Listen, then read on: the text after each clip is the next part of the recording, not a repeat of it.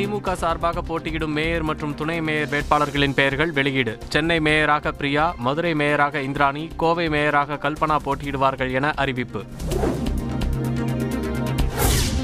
திமுக கூட்டணியில் மேயர் துணை மேயர் பதவிகளுக்கான ஒதுக்கீடு அறிவிப்பு. கும்பகோணம் மேயர் பதவி, சேலம், காஞ்சிபுரத்தில் துணை மேயர் பதவிகளுக்கு காங்கிரஸ் போட்டி.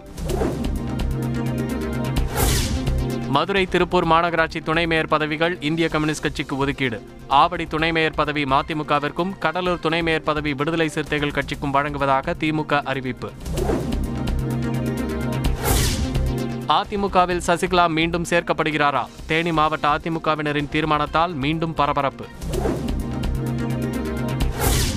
சசிகலா அதிமுகவை வழிநடத்த முன்னாள் எம்எல்ஏ ஆறுக்குட்டி கோரிக்கை. சசிகலா இல்லாதது தேர்தல் தோல்விக்கு காரணம் இல்லை. மாவட்ட செயலாளர் ஆதி ராஜாராம் மற்றும் முன்னாள் எம்எல்ஏ அருண்மொழி தேவன் கருத்து. அதிமுக சுய பரிசோதனை செய்ய வேண்டும் என அமமுக பொதுச் செயலாளர் டி டி வி தினகரன் கருத்து. ஒட்டுமொத்த அதிமுகவினரும் எடுக்கும் முடிவுக்கு காத்திருப்பதாகவும் பேட்டி. திமுக பிரமுகரை தாக்கிய வழக்கில் ஜெயக்குமாருக்கு நிபந்தனை ஜாமீன். சென்னை உயர்நீதிமன்றம் உத்தரவு. கல்வி நிறுவனங்கள் அடிப்படையில் முன்னுரிமை அளிக்கும் வகையில் மருத்துவ படிப்பில் இடஒதுக்கீடு வழங்க முடியுமா? ஏழு புள்ளி ஐந்து சதவீத ஒதுக்கீடு வழக்கு விசாரணையில் தமிழக அரசுக்கு சென்னை உயர்நீதிமன்றம் கேள்வி. ஆசிரியர் பணி தொடர்பாக சென்னையில் போராட்டத்தில் ஈடுபட்ட பட்டதாரிகள் கைது. பேச்சுவார்த்தையில் உடன்பாடு எட்டப்படாத நிலையில் நடவடிக்கை.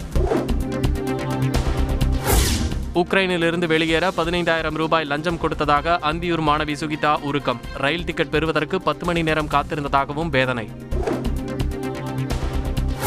ரயிலில் தப்பிச் செல்வதில் உக்ரைனியர்களுக்கு மட்டும் அனுமதி. கத்தியை காட்டி மிரட்டும் காட்சிகள் வெளியானதால் அதிர்ச்சி.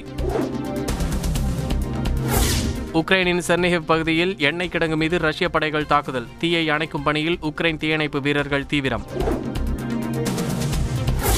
உக்ரைன் ரஷ்யா இடையே போர் நிறுத்தம் ஏற்படுமா? பெலாரஸ் போலந்து எல்லையில் இன்று மீண்டும் பேச்சுவார்த்தை. உக்ரைனில் சிக்கியுள்ள தமிழக மாணவர்களை ரஷ்ய எல்லை வழியாக மீட்க நடவடிக்கை எடுக்க வேண்டும். இந்திய தூதரகங்களுடன் ஒருங்கிணைந்து செயல்பட குழுவை நியமித்து முதலமைச்சர் ஸ்டாலின் உத்தரவு. உக்ரைனிலிருந்து திரும்பிய மாணவர்கள் படிப்பை தொடர நடவடிக்கை. மாணவர்களை அனுப்பிய ஏஜென்சி மூலம் தகவல் திரட்டும் பணி நடைபெறுவதாக அமைச்சர் மா சுப்பிரமணியன் தகவல். ஆடை கட்டுப்பாடு தொடர்பாக அனைத்து கோயில்களிலும் விளம்பர பலகைகள் வைக்க உத்தரவிட முடியாது. பக்தர்கள் முறையாக ஆடை அணிந்து வர வேண்டும் எனவும் சென்னை உயர்நீதிமன்றம் கருத்து. தஞ்சை பள்ளி மாணவியின் தற்கொலைக்கு மதமாற்றம் காரணம் அல்ல. தேசிய குழந்தைகள் உரிமைகள் பாதுகாப்பு ஆணையம் அறிக்கை. வங்கக்கடல் பகுதியில் நிலவிய காற்றழுத்த தாழ்வு பகுதி தாழ்வு மண்டலமாக வலுப்பெற்றது. ஏழாம் தேதி வரை தமிழகத்தில் மழைக்கு வாய்ப்பு என வானிலை மையம் தகவல். போட்டி நிறைந்த உலகில் பொருளின் தரத்தில் உற்பத்தியாளர்கள் கவனம் செலுத்த வேண்டும். பட்ஜெட் தொடர்பான கருத்தரங்கில் பிரதமர் மோடி வலியுறுத்தல். பல்வேறு மாநிலங்களில் உள்ள கொரோனா தடுப்பூசிகள் காலாவதி தேதியை நெருங்குகின்றன. மத்திய சுகாதாரத்துறை கூடுதல் செயலாளர் எச்சரிக்கை. கேட்டது கிடைக்கவில்லை என்றாலும் கொடுத்ததை மகிழ்ச்சியுடன் ஏற்றுக்கொள்கிறோம். விடுதலை சிறுத்தைகள் கட்சித் தலைவர் திருமாவளவன் கருத்து. துணை மேயர் நகராட்சித் தலைவர் பதவிக்கான மார்க்சிஸ்ட் கம்யூனிஸ்ட் கட்சி வேட்பாளர்கள் பட்டியல் வெளியீடு. பதினோரு பதவிகளுக்கான வேட்பாளர் பட்டியலை வெளியிட்டது மதிமுக. மதுரை டி கல்லுப்பட்டி பேரூராட்சி தேர்தலில் முடிவை மாற்றி அறிவித்த விவகாரம். தேர்தல் அதிகாரி மீது நடவடிக்கை எடுக்க மாநில தேர்தல் ஆணையத்திற்கு சென்னை உயர்நீதிமன்றம் உத்தரவு. முல்லை பெரியாறு அணையை பலப்படுத்த மரங்களை வெட்ட அனுமதிக்க வேண்டும். கேரள முதல்வர் பினராயி விஜயனுக்கு நீர்வளத்துறை அமைச்சர் துரைமுருகன் கடிதம்.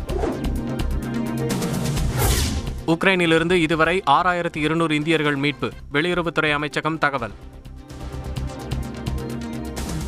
எடப்பாடி பழனிசாமியுடன் முன்னாள் அமைச்சர் தங்கமணி மற்றும் அதிமுக எம்எல்ஏக்கள் திடீர் சந்திப்பு. சசிகலா விவகாரம் தொடர்பாக ஆலோசனை என தகவல். நெல்லை மாவட்டம் திசையன் விலை பேரூராட்சியில் அதிமுக கவுன்சிலர்களுக்கு போலீஸ் பாதுகாப்பு வழங்க வேண்டும். மறைமுக தேர்தலை அமைதியான முறையில் நடத்தவும் உயர்நீதிமன்ற மதுரை கிளை உத்தரவு.